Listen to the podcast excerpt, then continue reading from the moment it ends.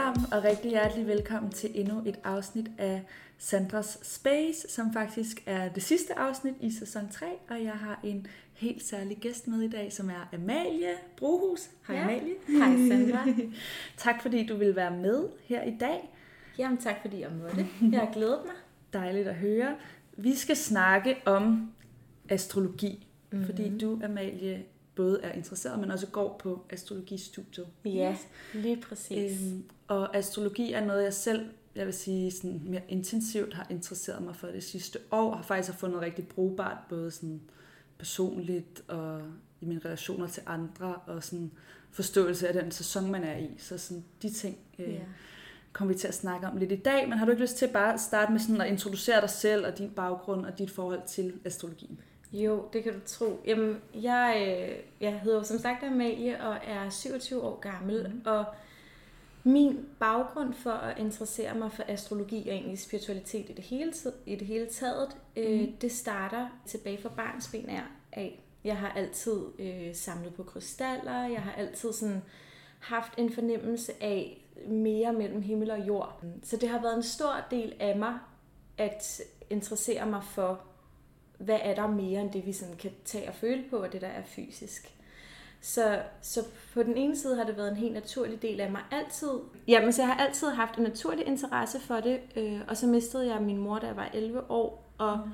det tab, tror jeg, har været øh, en stor del af, at jeg har haft brug for at netop beskæftige mig med det, der ikke er fysisk øh, til at tage at føle på. Og derfor så har jeg altid kigget den retning, og her inden for de seneste sådan tre års tid, så er astrologien begyndt at sådan poppe mere og mere ind for mig, og i takt med, at jeg blev mere øh, bevidst om den, begyndte at lære mere om den, så lidt ligesom du siger, så åbner det en, eller anden, en verden for en til både forståelse af sig selv og forståelse af andre. Og det er som om, jeg har fået adgang til et sprog igennem astrologiens verden, som jeg ikke har haft før. Og derfor så valgte jeg egentlig at uddanne mig til astrolog, og jeg er så i gang med andet semester nu. Wow, mega spændende. Ja, jeg synes også, det er så Hvor lang tid spændende. tager studiet? Øhm, man kan blive astrolog på fem semestre, Ja. ja. så det er jo så to og et halvt år. Men så er der også en overbygning, man kan tage, hvis man vil, og det er 10 semestre i alt. Okay, så wow. hvis man har lyst, kan man Ja. ja. blive ved i, ja, jeg ved ikke engang, hvad det bliver, ja, fem år. Ja. Bliver det. Og ja, jeg synes også sådan, at astrologien, jeg føler, den er ved at blive mere mainstream. Mm.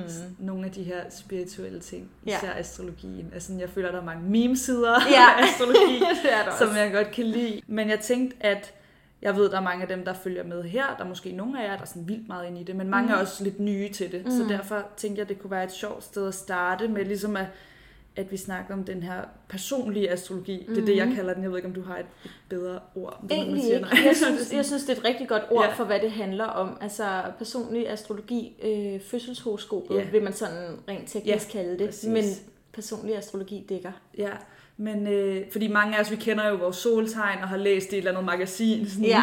You will meet a tall dark stranger, og alt det her. øh, men det er jo så meget mere end det.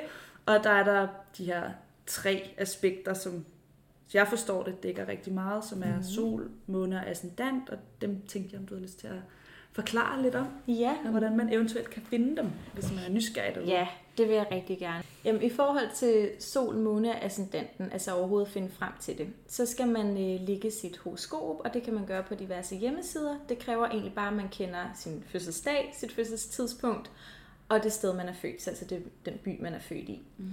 Øhm, så det er den måde, man kan egentlig rent konkret finde ud af de her informationer om sig selv. Grunden til, at øh, hvis man er ny i astrologi, at det er en rigtig god idé at kigge på de her tre elementer, eller tre dele af horoskopet, er, at de er meget centrale, og de er også relativt lette at forstå.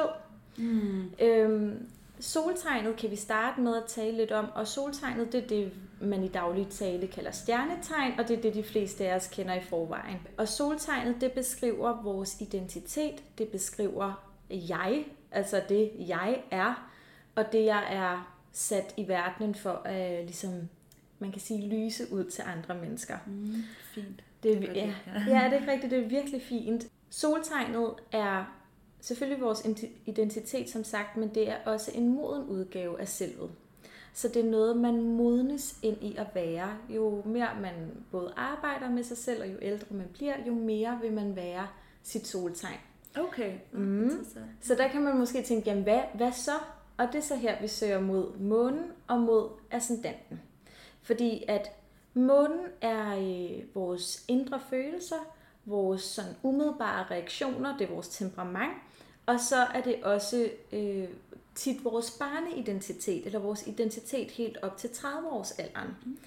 Og øh, så det vil sige, man kan jo måske have et soltegn, der er et ildtegn, som er meget sådan passioneret, og her kommer jeg, og sådan et festfyrværkeri. Og så kan man måske have et vandtegn som månetegn, som er sådan lidt mere følelsesmæssigt, måske lidt mere indadvendt, sådan lidt mere sådan en øh, blid energi over sig. Og der vil man typisk have været meget så i den her, hvis nu var et vandtegn, den vandenergi, der ligger i månen, imens man er barn, og man vil have en vandmæssig tilgang til mm. sine følelser, sit temperament og til sådan sin inderste kerne. Ja. Og så er der jo så ascendanten. Og ascendanten er, solen og månen er jo to planeter, eller det er egentlig to himmellys, men for letheds skyld kalder man det planeter i astrologien. Øhm, hvor ascendanten er et matematisk defineret punkt. Øh, det er det sted, hvor det mest østlige punkt i horisonten, da man blev født. Mm. Og det, det er egentlig bare lidt teknisk. Ja. Men det er øh, det, vi viser udad til, øh, til verdenen. Så man har altså et tegn i solen, et tegn i månen og en tegn i ascendanten.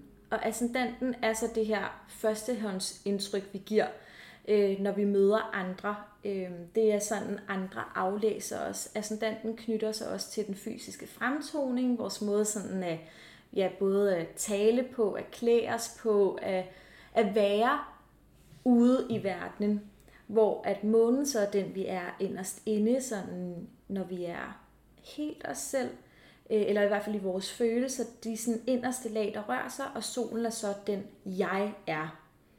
Så på den måde kan man ligesom kigge på de tre elementer og få øh, en rigtig god forståelse af, hvem er jeg, bare ud for at kigge på de tre placeringer. Ja, helt klart. Mm. Det giver så god mening. Ja. Og også nogenlunde den grundforståelse, jeg selv havde, synes jeg, det, ja.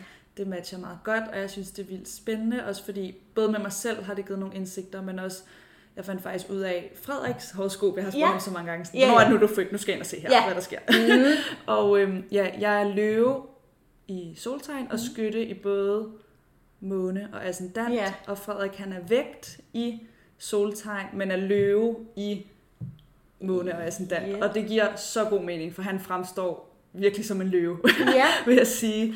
Men fordi sådan det der vægt, det kend, føler jeg, at det er noget, jeg ser, fordi jeg kender ham. Det yeah. vil andre også kunne påpege, men løven er sådan... Meget ja, til stede. Helt klart. Men det giver jo også mening, når det er hans ascendant, og det er også hans mm. måne. Ja, præcis. Og det er jo så, fordi i månen, man kan sige, det er ikke den, du ser allerførst, men den er vores umiddelbare reaktioner. Mm. Så det der, når man ikke når at tænke sig om, der er det ja. månen, der reagerer. Så, det, okay. så man kan godt jeg skulle til at sige, komme til at vise sin måne til andre mennesker, altså til, mm. også til nye mennesker, hvis man har en meget umiddelbar reaktion. Det kan være, der sker noget helt uventet, eller noget rigtig sjovt, eller man bliver sur, fordi der er nogen, der træder ind over ens øh, grænser mm, eller noget, ja. så kan man godt komme, komme til at vise sit månetegn.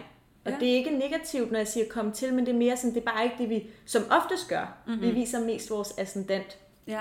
Øhm, og man kan sige, det der så er lidt sjovt i tilfældet med dig, Frederik, og med mig, det mm. er, at øh, vi har alle tre, kan jeg jo så forstå, samme ascendant og samme månetegn. Mm, okay, ja. Jeg er vægt i sol, ja. tvilling i ascendant mm. og mhm. tvilling i måne. Ja, ja. så det er dobbelt. Lige præcis. Ja. Så vi har jo så at gøre med en dobbelt tvilling, en dobbelt skytte og en dobbelt løve. Ja.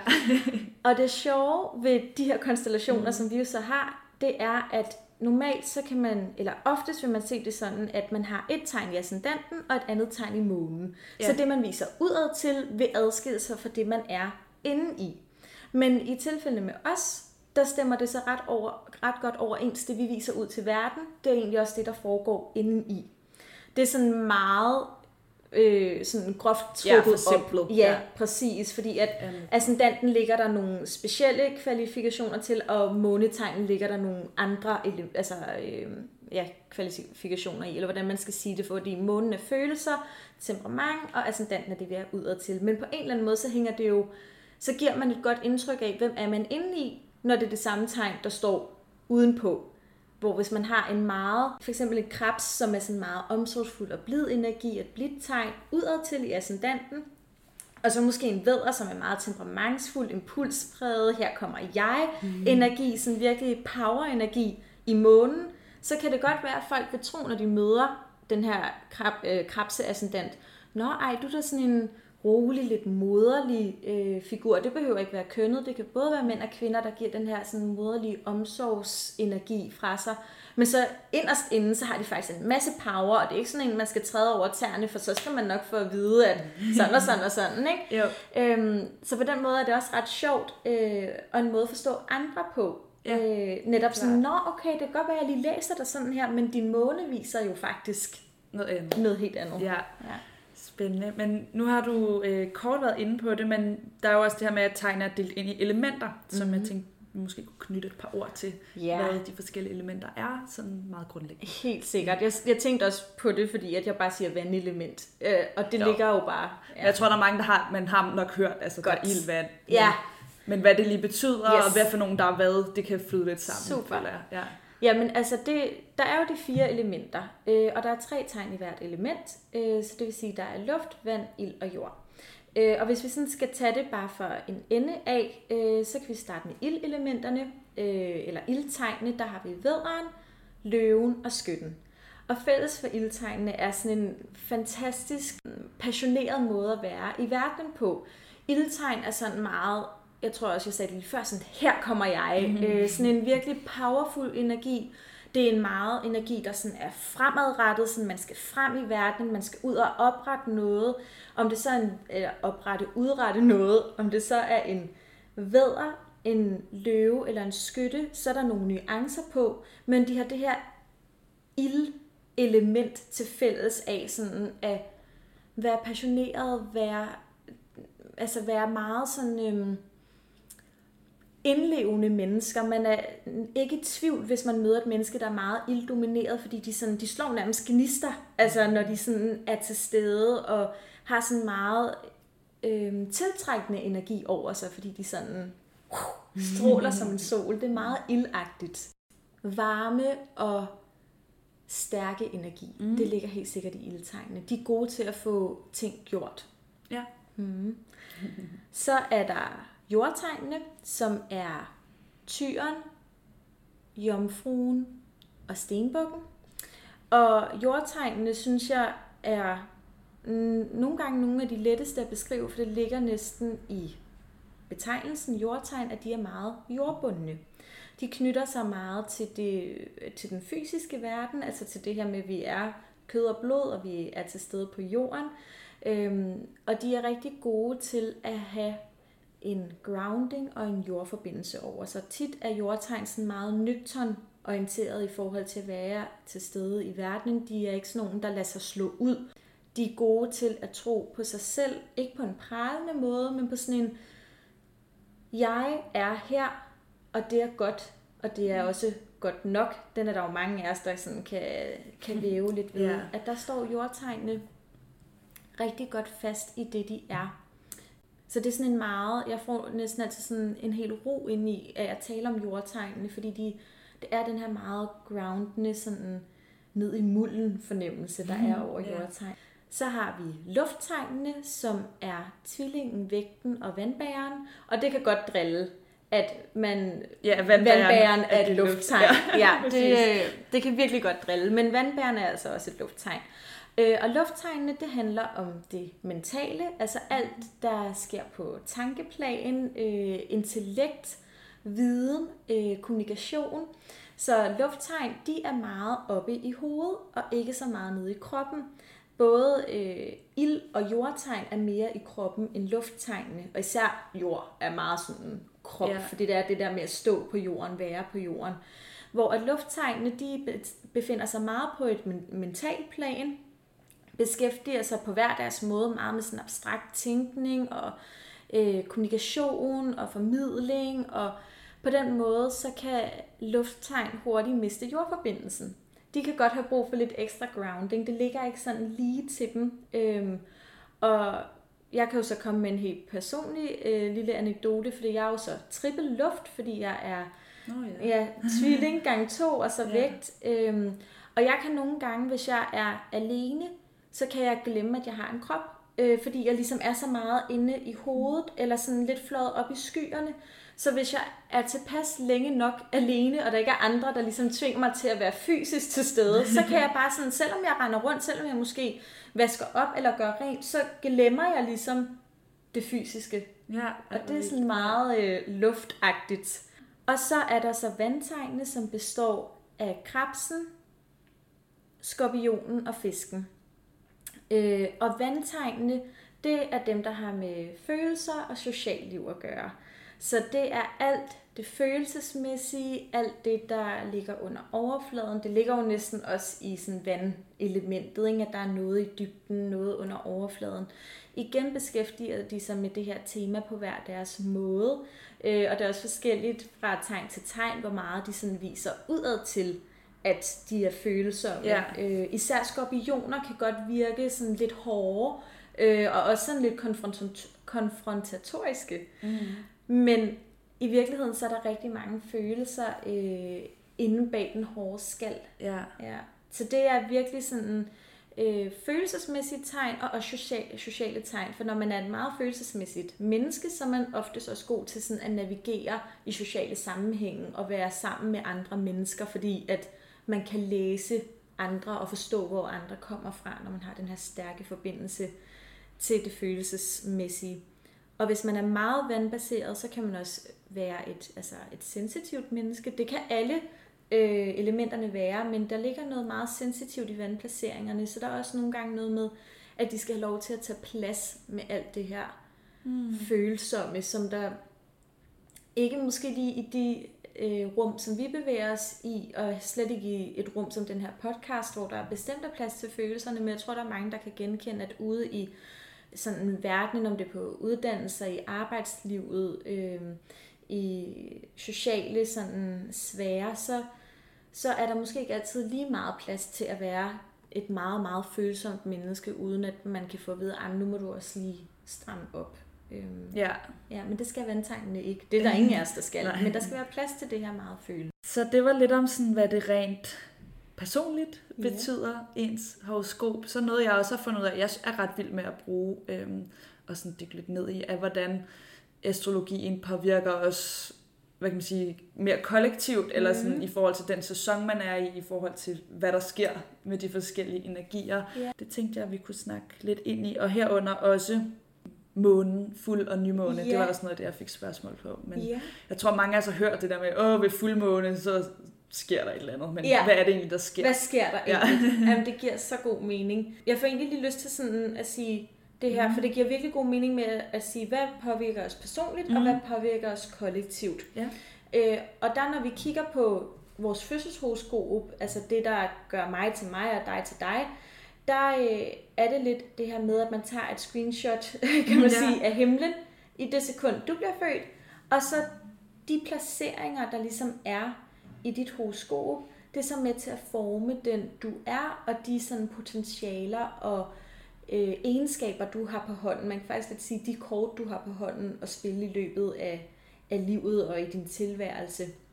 Så det har meget at gøre med, hvem er jeg, når vi kigger mm. på fødselshoroskopet, og når vi, den snak, vi lige har haft, det er meget netop det her personlige, som er et rigtig godt ord for det. Øhm, og så over for det kollektive, der kigger man så på, hvordan ser det ud lige nu. Mm. Fordi ja. universet gik jo ikke bare i stå, fordi du eller jeg blev født. Det bevæger sig hele tiden. Så, så der vil altid være bevægelse, der vil altid være ændringer i energierne, der vil altid ske noget, jeg til sige, ske noget nyt. Alt er jo konstant bevægelse. Så du og jeg og alle andre render rundt med hver vores personlige horoskop, som giver os øh, nogle egenskaber, nogle, nogle potentialer på hånden. Men samtidig så bevæger vi os jo i det her univers, der konstant er i bevægelse. Og forskellen her, eller den måde, det så kan påvirke os på, er, at det, der ligesom sker øh, i universet, det har en indvirkning på den måde, vi er i verdenen lige nu. I forhold til sæsonerne, så kan vi jo tale lidt om vederens sæson, for vederens sæson er astrologisk nytår. Det er der, vi starter ja, på øh, dyrekredsen, som er alle 12 stjernetegn. Det er vederen, der starter den. Og vederens sæson, den ligger lige omkring 20. marts, altså starten, og så cirka en måned frem. Det er vigtigt at sige her, at øh, hvornår solen går ind i for eksempel vederens tegn, det varierer fra år til år. Så man kan godt være en veder, der er født den 18. marts, fordi at solen gik lidt tidligere ind i vederen, ah, ja. lige det år, man selv blev født. Men så næste år kan man være født 19. marts og stadig være fisk. Okay, så der er man ja. nødt til netop at kende fødselsdato, fødselstid og fødselssted for at være sikker på, hvad man egentlig er i soltegn, hvis man er født der tæt på skillet. Og ja. det er typisk omkring den 20. i hver ja. måned, cirka. Men vædrens sæson er præget meget af det her med, at det er det første tegn i dyrekredsen. Det er den første impuls, det er den skabende, den skabende måde at være i verden på. Her er jeg, jeg skal frem. I og med, at den ved, at netop er det første tegn, og også hersker over første hus, som hele vores fødselshoroskop er delt ind i 12 huse, så er det også netop det her, det første vi møder. Den første impuls, det er et virkelig godt sådan en måde at tænke på vederen på. Og hvordan det så præger sæsonen, det er så egentlig, at man, man skal tænke lidt på det sådan rent energimæssigt. Vederen har den her sådan fremadrettet energi, det er sådan lidt en vild energi, sådan en, en stærk energi, det er jo også et ildtegn, så der er virkelig igen power. Og det farver så sæsonen. Mm. Så når vi er i vederens sæson, så vil mange af os føle os sådan lidt mere, åh, der må sgu da godt ske noget, jeg har en masse energi, man har overskud til at være social, man har overskud til måske at sætte nogle nye ting i værk, noget man har gået og summet over i noget tid, der er vederens sæsonen rigtig god til sådan at starte på. Og sådan er det så hele vejen rundt i dyrekredsen. Hver gang vi solen bevæger sig ind i et nyt tegn, så tager vores måde at være i verdenen farve efter det. Så for eksempel lige nu er vi jo så i jomfruens sæson, og jomfruen er et jordtegn. Den er meget nøgtern, den har meget med øh, selvrensagelse og selvrenselse at gøre, så det er et tidspunkt, hvor man er lidt mere rolig, man er grounded, som jo ligger i jordtegnene, og man øh, bliver lidt bedt om i den her sæson at kigge lidt indad og være med det nære, være med det, der er sådan helt konkret i verdenen, fordi det netop er et jordtegn. Øhm, så på den måde så varierer øh, sæsonerne øh, hele vejen igennem året. Og det kan så give nogle fine, hvad skal man sige, det kan give nogle fine guidelines til, om hvad giver mening at dyrke i den her sæson. Fordi at astrologien skal ikke ses som et facitliste, at når nu der er en, øh, en jomfru-sæson, som handler om det her selvrensagelse, selvindsigt, og det handler om noget med jordforbindelse, så går det nok ikke, at jeg gør noget meget ilagtigt, eller mm. noget meget luftagtigt. Jo, det kan du sagtens stadig gøre. Øh, men det er mere som en måde at forstå, hvad for en energi er vi i lige nu, og hvad for nogle elementer i min tilværelse kan det give ekstra mening, at jeg giver noget kærlighed i den her sæson. Hvor for eksempel vederens sæson er fantastisk god til at starte ting op, hvor løvens sæson er rigtig god til noget selvudfoldelse og selvudtrykkelse. Vægtens sæson er rigtig god til sådan noget med at øh, skabe harmoni og balance i tilværelsen mm. og komme ind til det, der føles sandt og ægte, og stå ved det for sig selv. Og på den måde har hver sæson, øh, jeg har næsten lyst til at sige en smag, men ja, jeg, jeg har sådan et karaktertræk ved sig. Ja. Jeg ved, for mange, der har astrologi været lidt sådan noget, man ikke går i dybden med, eller mm. der mange er skeptiske overfor.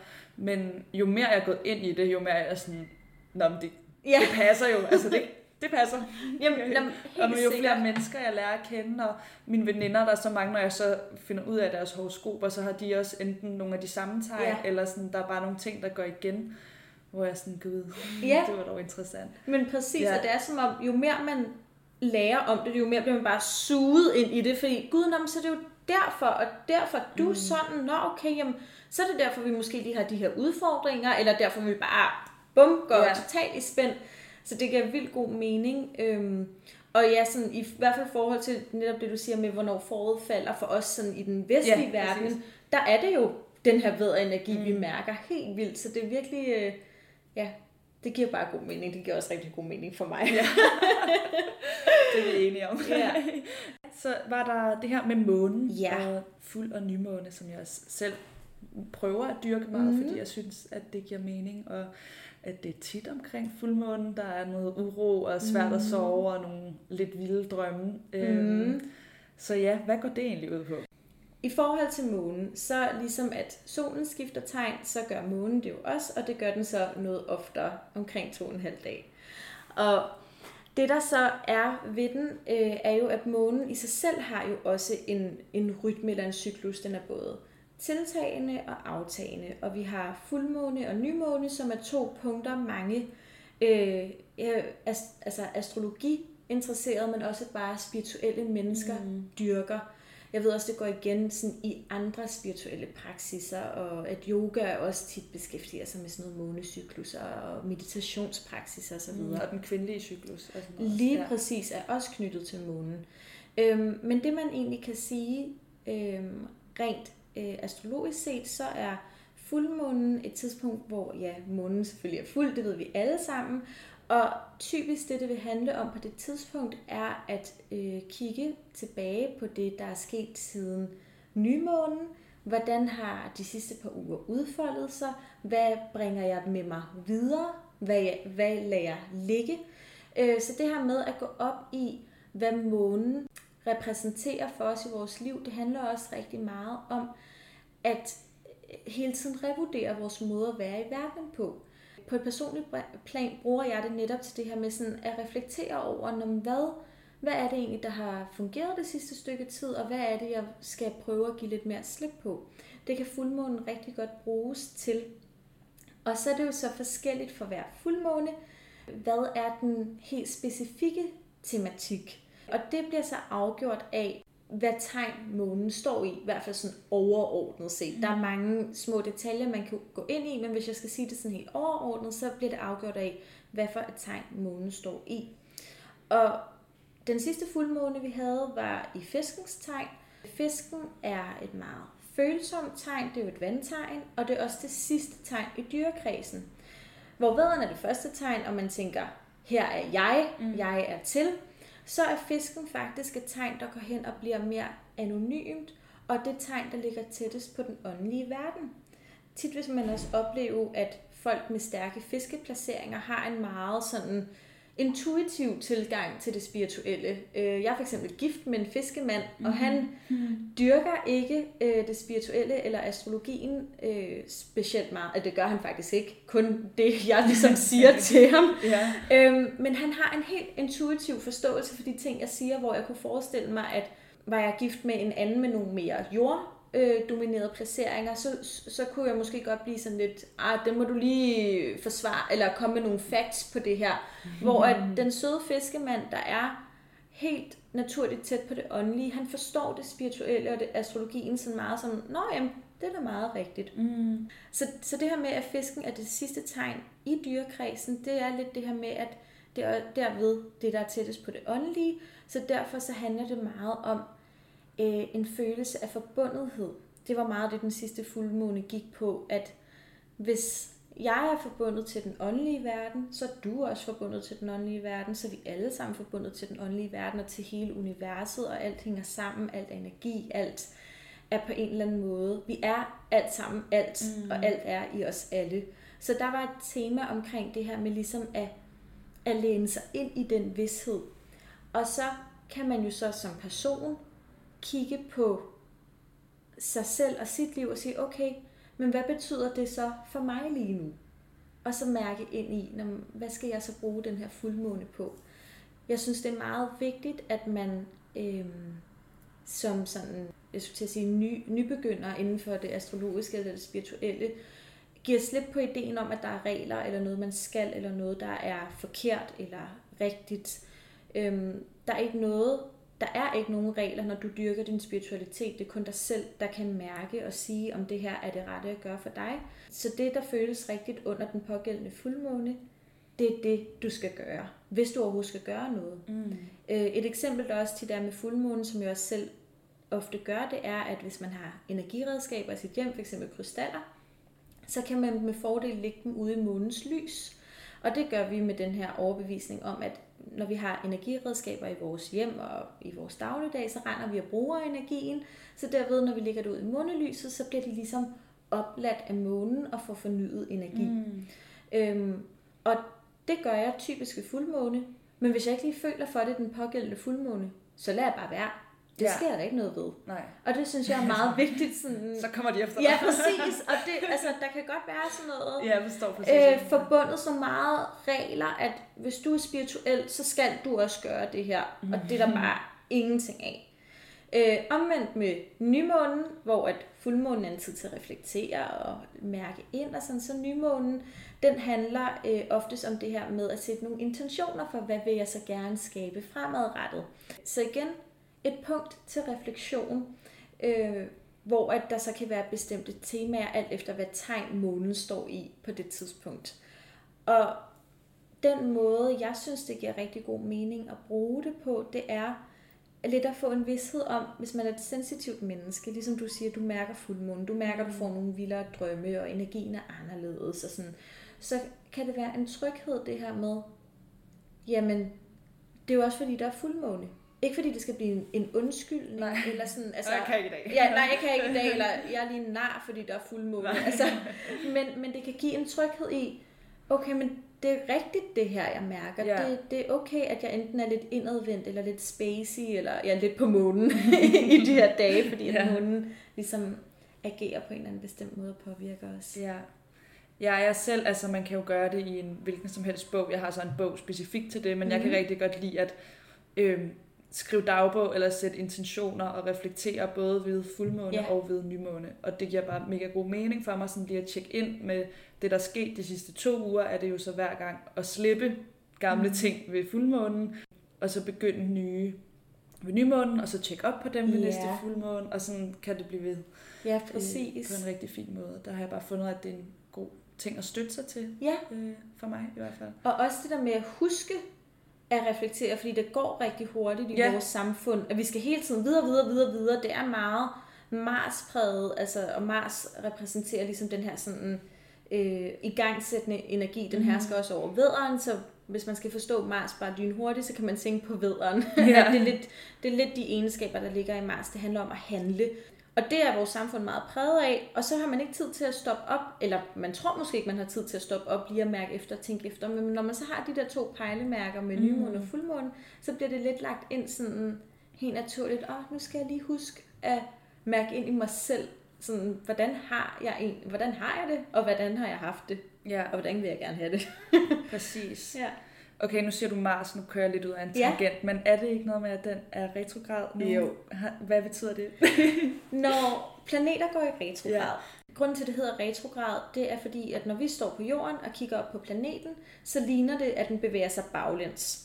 Det gør den ikke. Den, altså jorden gør? Nej, at planeten. planeten. Så hvis vi står hernede og kigger op på Mars, mm. så vil det ligne, at den kører baglæns. Mm. Det gør den ikke rent fysisk, men fordi den kører langsommere, end den plejer, så overhaler vi den. Mm. Øhm, når der er retrograd. Ja, og det okay. gælder også for Venus og for Merkur. Merkur. Alle, det, ja. ja, det er nærmest et buzzword. Ja, det er det, man kender. Med Merkur i retrograd. Så Uh-oh. Ja. ja. Men, øhm, men ja, hvad hedder det? Så, det? så det er egentlig sådan det rent, det der sker op på himlen, øh, når planeter går i retrograd. Det, det så betyder rent energimæssigt, jeg synes, der er en meget sød formulering, der lidt siger, at at planeten tager sig et hvil. Mm. Og hver planet hersker over nogle forskellige øh, egenskaber her på jorden, og når planeten tager sig et hvil, så bliver de egenskaber eller tematikker ligesom hæmmet.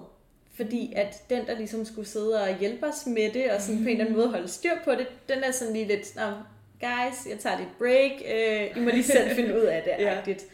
Øh, så når for eksempel Mars går i retrograd, øh, som den gør lige nu, det gør den ikke så tit, jeg mener det er omkring hvert andet år. Okay. Så de egenskaber Mars hersker over, de vil blive sådan lidt mere, øh, jeg føler sådan lidt som at træde i vande. Altså de bliver sådan lidt mere besværlige, og man skal lige have noget tålmodighed med sig selv og andre. Mm. Når Mars så handler om handling, øh, altså det er vores sådan, det er skabe evnen til at skabe og skaber træng, og det er også vores øh, kreaplanet, altså det er der, vi sådan øh, kan diskutere og virkelig sådan tage noget plads med vores Mars. en god ting at tænke på, hvis man tænker på Mars, det er, at den vil noget. Mars mm. vil noget. Hele tiden. Rigtig gerne hele tiden. Den kan ikke lide at sidde stille, den vil gerne noget. Så det her, de her egenskaber så lige tager sig et hvil sammen med Mars, så kan man fx opleve Mars i retrograd, som at man føler sig lidt mere drænet for energi. Fordi at Mars jo generelt set er noget af det, der sådan giver os energi, giver os fremdrift, og lige nu tager den sig et hvil. Og så kan man føle sig sådan lidt mere, åh, oh, sådan lidt slow, sådan, åh, oh, man kan sgu ikke lige få ting gjort. Samtidig i de retrograde perioder, så er det også en god idé netop at reflektere. Det er jo meget det, astrologien handler om. Det handler om mm. at reflektere, handler om at lære sig selv og andre at kende og blive mere kærlig i virkeligheden over for både sig selv og andre mennesker. Så i den her periode, hvor Mars er i retrograd, så kan man kigge på nogle af de temaer, Mars har med sig, og revurdere dem, eller i hvert fald reflektere over dem. Så når Mars handler om handling, det handler også om retning, altså at sætte i gang og komme afsted, så kan man så tænke over, jamen, gør jeg de ting, jeg ønsker i forhold til et, det liv, jeg gerne vil have? Gør jeg de ting, der kan få mig derhen? Ja eller nej? Og så ligesom revurdere. Øh, eller, eller måske bare sige, ja, det gør jeg. Det kan jeg mærke, jeg gør. Men så ofte så er retrograde perioder et godt tidspunkt til ligesom lige at tage det lidt med ro på de tematikker, den pågældende planet øh, hersker over. Well, that explains a lot. ja, sådan har jeg det også. ja. Ja, okay, ja, så det var lige det med retrograd, mm. som mhm. også er noget, jeg føler, mange måske har hørt ja. om, eller sådan, hvad betyder det egentlig? Men mm. jeg kan rigtig godt lide din måde at forklare det på, også det der med sådan, Tak. hvad det handler om, og det er ikke noget, man skal være bange for, eller sådan ikke. tænke, at nu er alt dårligt. Øhm, den tager sig bare en slapper. Den tager sig bare en slapper. Det er også Merkur i retrograd, som handler ja. om kommunikation. Der øh, siger man for eksempel, du må ikke underskrive en ny kontrakt, når Merkur er i mm. retrograd. Og hvor der er jo flere ting i det. For det første, prøv at tænke på, hvor mange mennesker der er i verden, der ikke aner Merkur i retrograd, der bare underskriver kontrakter i flæng og har det helt fint med de kontrakter alligevel. Øhm, så, så, så man skal ikke blive altså, bange, og det man så bare kunne sige, nu det er et meget mm. konkret mm. eksempel, men det er, det man vil sige er, jamen, når man kører i retrograd, så læs de kontrakten igennem en ekstra gang. Ja. Mærk ind i dig selv en ekstra gang. Reflekter en ekstra gang, og så skriv under, hvis det føles rigtigt, og vær mm. måske forberedt på, at der kan komme et eller andet uventet op, mm. men man skal ikke være bange. Der sker ikke noget farligt, ved man så har sagt ja til den her lejlighed, eller det her job, eller hvad det kan være. Mm. Så jeg synes rent generelt, at man skal tage alt det astrologiske, øh, jeg har lyst til at sige med et græns salt. Altså, mm. det skal ikke styre en så meget, at man Nej. ikke kan, kan være i verden øh, på de præmisser, der nu engang er. Nu er vi egentlig kommet lidt på det, men jeg vil gerne høre dig sådan, hvilke misforståelser omkring astrologi, du synes, der skal gøres op med? Jamen, der er nok et par stykker. Ja. Øhm, men i hvert fald to af de vigtigste, som jeg synes, der skal gøres op med, det mm. er øhm, den her misforståelse omkring, at man kun er sit soltegn. Ja. Øh, altså at i så fald vil jeg være vægt, og du vil være løve, og ikke mere end det. Mm. Øhm, og det er overhovedet ikke tilfældet, fordi at vi har i, øh, i vores fødselshoroskoper, inden for den skole, jeg arbejder med, 14 planeter, der står i 14 tegn. Det kan så være mange forskellige, eller det kan være nogle af de samme. Det er individuelt. Så at tro, at man kan sige noget om en person udelukkende ud fra soltegnet, det er en misforståelse, i hvert fald i forhold til at sige noget fyldskørende. For med den øh, hat på, eller de briller på, så vil man jo antage, om så er alle løver ens, alle vægte er ens. så er kun 12 typer mennesker på jorden. Præcis. Eller? Men ja, lige præcis, så er der kun 12 typer mennesker, og, og det ved vi jo alle sammen ikke er tilfældet. Og jeg tror nemlig, at mange kan se lidt skeptisk til astrologien, hvis de ikke ved, hvor meget der egentlig er til den, og hvor vildt mange nuancer der er i et horoskop, når man først virkelig åbner op for det. Og et godt sted at starte, det er det her med at kigge på sol, måne, ascendant, og så ja, fundet den dengang ja. i den vej igennem. Ja, præcis. Og det andet, øh, som jeg synes, der er vigtigt at gøre op med, det er, at mange har måske en forestilling om, at hvis de skal komme, op, komme hen til en astrolog og få læst deres horoskop, at så handler det om at se ud i fremtiden. Mm. Og det gør den moderne astrologi ikke, fordi at det vi ligesom beskæftiger os med, når vi kigger på et fødselshoroskop, det er potentialer, det er egenskaber, det er netop sådan, hvem er du? Øh, og hvor man kan sige, hvis man skal forudse noget på baggrund af et horoskop, så skal man antage, at vi som mennesker ikke har fri vilje, men at ligesom vores liv er bestemt fra vi bliver født, og vi kan ikke selv tage nogen valg til og fra. Mm. Øh, hvis man tror på det, så kan man godt forudse, men hvis man tror, at folk har fri valg, som jeg tror, og som jeg går ud fra, at de fleste andre mennesker mm. tror, at vi selv kan vælge til og fra, ja. og tage, tage et valg, tage et fravalg, så kan man faktisk ikke forudse. Det handler meget mere om at kigge på, hvem er du, hvad for nogle potentialer. Der kan helt sikkert godt ligge nogle, nogle energier der, eller nogle aspekter, som gør tingene mere udfordret i en periode, eller at man har lidt medvind i perioder. Men det der med helt at forudse, det er, det er en forældet måde at tænke astrologien på, i hvert fald i min optik. Ja. Okay. Så det synes jeg er to vigtige ting. Ja, det giver så god mening. Så øhm, ved jeg jo, at du bruger astrologien og så mange andre ting, også som sådan en selvkærlig praksis, så derfor vil jeg høre, om du havde nogle top selvkærlige tips eller refleksioner, mm. du havde lyst til at dele med mig og med lytterne derude. Bestemt. Øhm, altså netop det her, som vi også talte om helt i starten, at når man lærer astrologien at kende, så lærer man også sig selv bedre at kende. Og i det, der vil jeg sige, bare i det ligger der ekstremt meget selvkærlighed. For når man begynder at åbne op for, okay, nu har jeg for eksempel en tvillingemåne, jeg er meget sådan øh, tænksom, jeg er rigtig meget op i hovedet, jeg er sådan meget, ja, meget det her beskrevet for sådan det der meget luftmenneske. Øh, og jeg kan slet ikke lide at mærke mine følelser. Jeg kan til gengæld rigtig godt lide at tale om dem. Øh, jeg vil gerne mm. sådan i talesætte, hvad det er, der sker i mig, men jeg vil bare helst ikke mærke det. og og det, det at forstå det, det gør, at jeg bedre kan rumme mig selv og rumme, at okay, men det er fint, at det er sådan. Så jo mere man ligesom møder sig selv igennem sit horoskop og igennem at læse om de forskellige placeringer, man har, jo mere føler jeg, at jeg i hvert fald bliver i stand til sådan at omfavne mig selv i det, og sådan ikke dømme mig selv så hårdt på sådan, Ej, men hvorfor er det, du ikke bare kan dit, du, dat? Hvorfor er det, at øh, du hele tiden skal tænke så meget over tingene? Hvorfor er det, du ikke bare kan være lidt mere i nuet? Hvorfor kan du ikke bare være, altså, være i virkeligheden en anden, end du er? Ja. Altså kigge lidt mere på det, når jeg er den, jeg er, og det der er en masse kvalitet i, også selvom det kan føles udfordrende. Og det kan være med hvilken som helst placering i horoskopet, men jeg synes det her med at være nysgerrig på sig selv og være mere rummelig over for sig selv, det er nok det allermest selvkærlige, jeg har lært af astrologien. Ja. Så har jeg et lytterspørgsmål, mm-hmm. øhm, hvor Stine hun spørger om tips til at komme i gang. Det hele er så uoverskueligt at lære, hvis man ikke ved what to trust. Og det kan jeg godt lidt følge hende i. For jeg føler egentlig, at min, min rejse ind i det har været meget sådan, startet med nogle memes, mm. så kom jeg lidt videre, har lært rigtig meget af at følge dig, tak. jeg har lyttet meget til Astropod, ja. øhm, som er en vanvittig god dansk podcast ja. også, der beskæftiger sig med det. Den skal I klart lytte til, hvis I synes, det her er spændende. Og sådan bare løbende fundet ud af ting. Men det er rigtigt nok det der med, at der er meget information derude. Mm. Så øh, ja, hvad tænker du om det? Jamen, jeg synes faktisk allerede, du siger nogle rigtig gode ja. ting der. altså, fordi det kan godt være, at det er sådan lidt groft skåret ud, men mine sider er faktisk en meget sådan, øhm, jeg har lyst til at sige pædagogisk måde yeah. at begynde at lære astrologien at kende, for man får det lidt ind med humor, og det, er lidt, øh, det bliver lidt sådan konkret, hvad det er. Det bliver også meget altså sådan sat på en, ja, ja, præcis, stereotyp sat på en spids. Men det er en, en god måde sådan begynde at have nogle af dem i din feed, og sådan få lidt en fornemmelse af, hvad de forskellige tegn drejer sig om.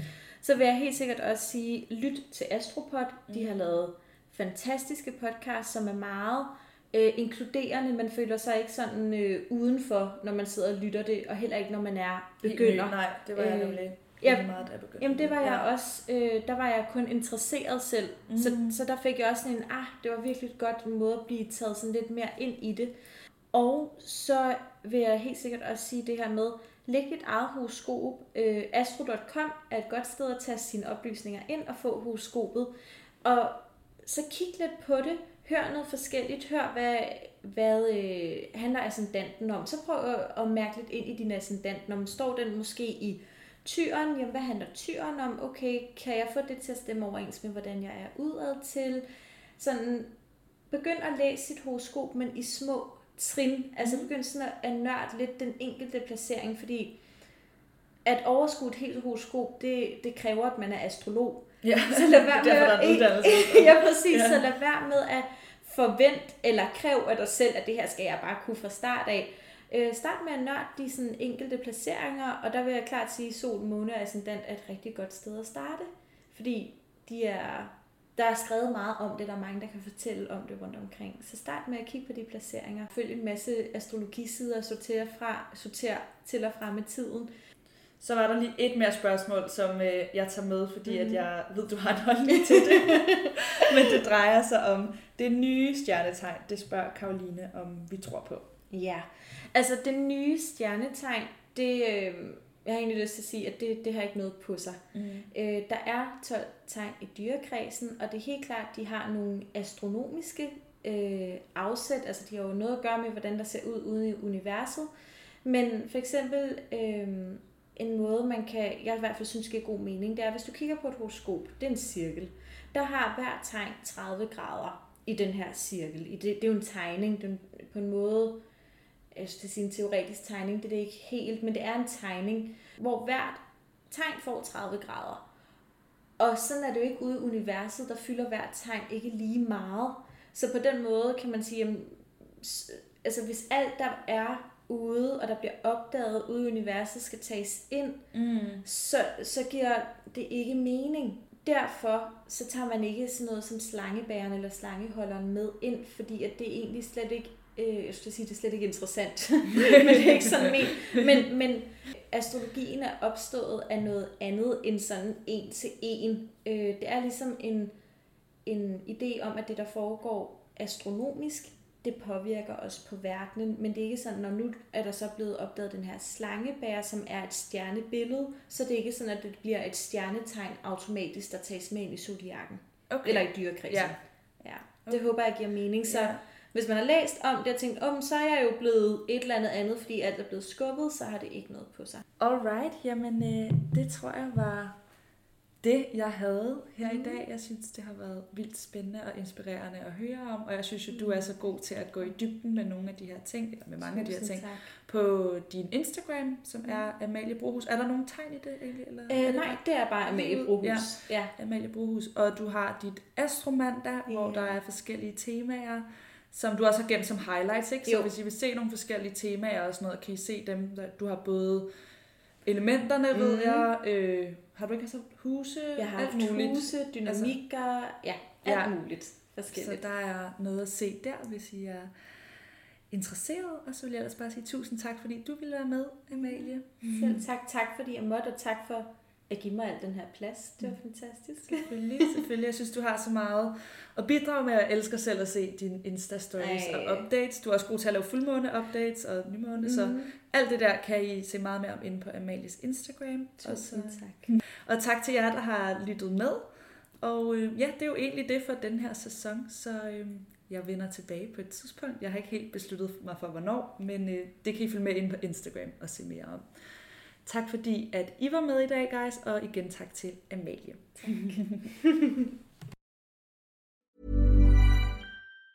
Ever catch yourself eating the same flavorless dinner three days in a row?